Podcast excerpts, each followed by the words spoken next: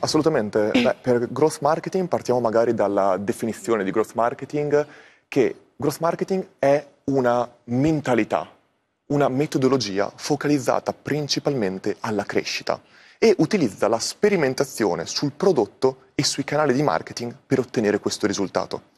Che cosa vuol dire tutto questo? Guardiamo appunto il grafico e la differenza. Il, le diverse fasi attraverso cui un nostro cliente può andare, il marketing tradizionale la maggior parte di volte si focalizza proprio sulle prime fasi, ovvero sul far conoscere il nostro brand, il nostro prodotto, il nostro servizio e successivamente a cercare di acquisire clienti.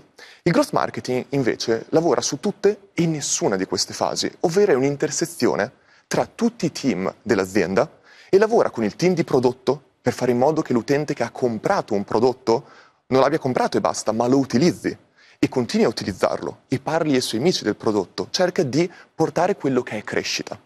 Mi fai un esempio pratico? Assolutamente. Prendiamo per esempio una palestra, faccio un esempio pratico così okay. semplice, proprio perché sì. potrei parlare di Facebook e così via. Ma in una palestra, se io per esempio dicessi che porto a questa palestra 100 nuovi clienti ogni mese, ma il mese dopo questi 100 nuovi clienti vanno via dalla palestra, non continuano a stare all'interno dell'abbonamento della palestra la palestra starà veramente crescendo il suo fatturato, il suo profitto? No, sarà una crescita piatta, perché ogni volta andranno via queste persone.